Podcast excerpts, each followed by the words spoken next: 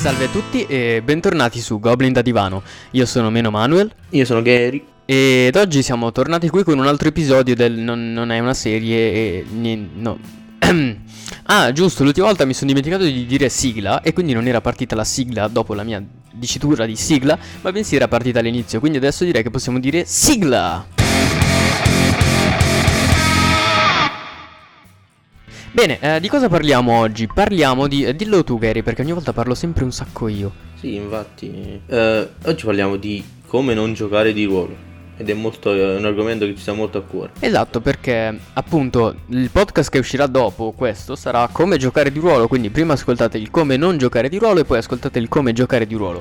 Bene, come non si gioca di ruolo. Eh, prendete, siete- se siete dei novizi, la cosa migliore per non giocare di ruolo è prendere un manuale e leggerlo. Eh, no, niente, è finita qua.